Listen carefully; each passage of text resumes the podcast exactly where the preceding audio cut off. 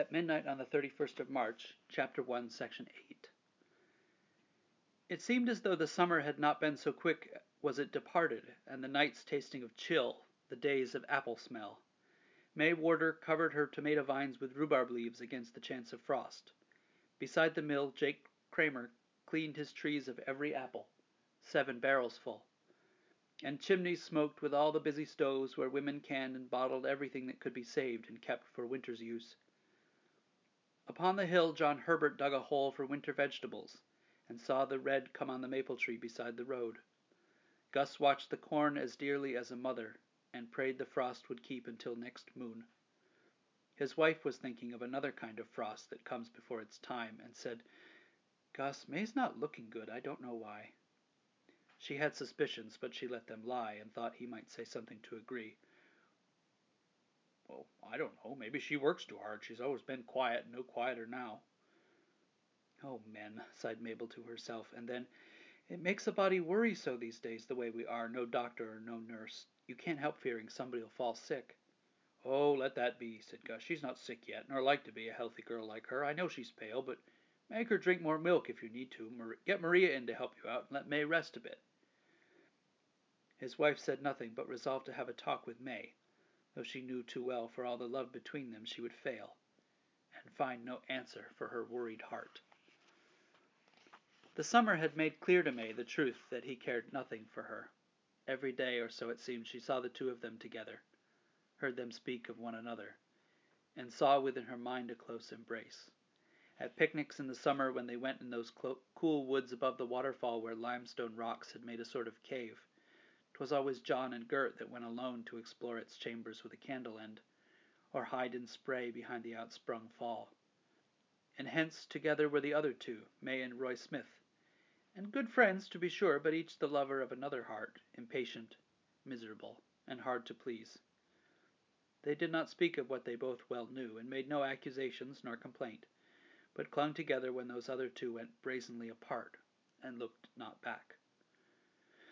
Now John was weary in his mind of Gert, but mind was not the captain to command, and he could feel he would capitulate to orders he would rather not have given. His house was lonelier than ever now, his nights more wakeful and his tender nerves, too near the surface at the quietest times, were like a festering wound that will not heal.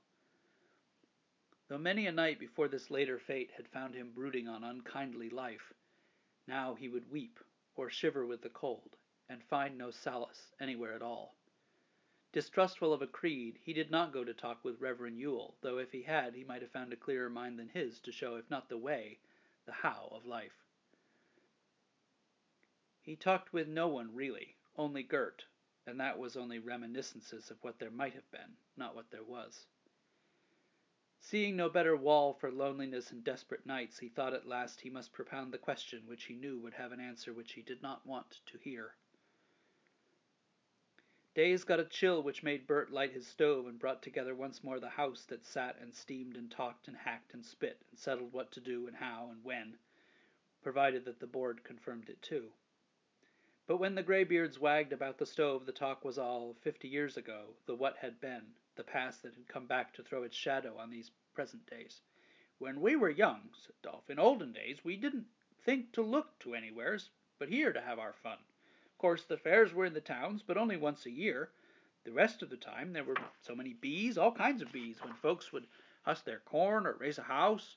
Most any excuse would do to get the folks together, work and play. Then there was general training when the men would meet and train, and all the women too would come to watch the men folks strut themselves.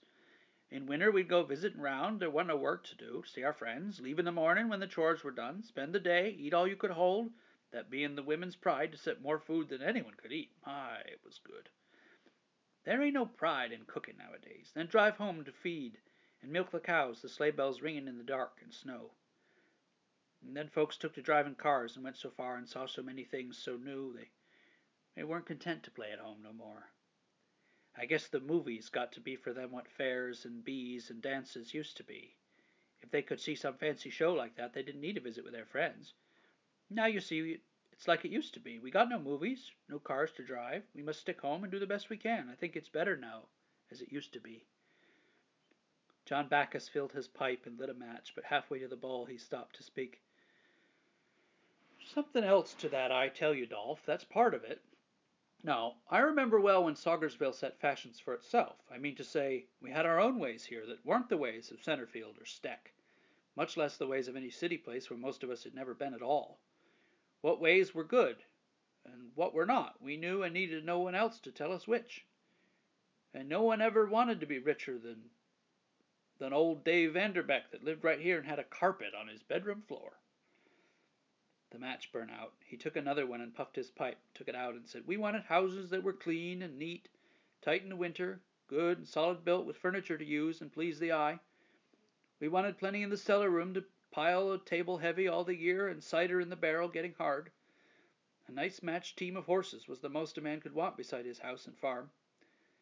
He shook his head and spit into the box. And then you know the way it went. The wife would travel over to Schuyler's Falls and see some brand new fangled stove her cousin had, and work to get one like it till she did.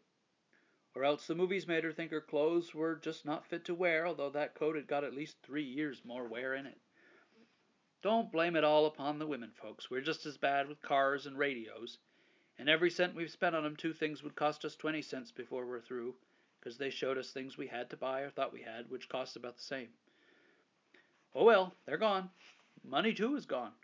We didn't want this, but we're free again to follow out the ways we think are best, and try our hands again at right and wrong, and set the fashions now for Saugersville.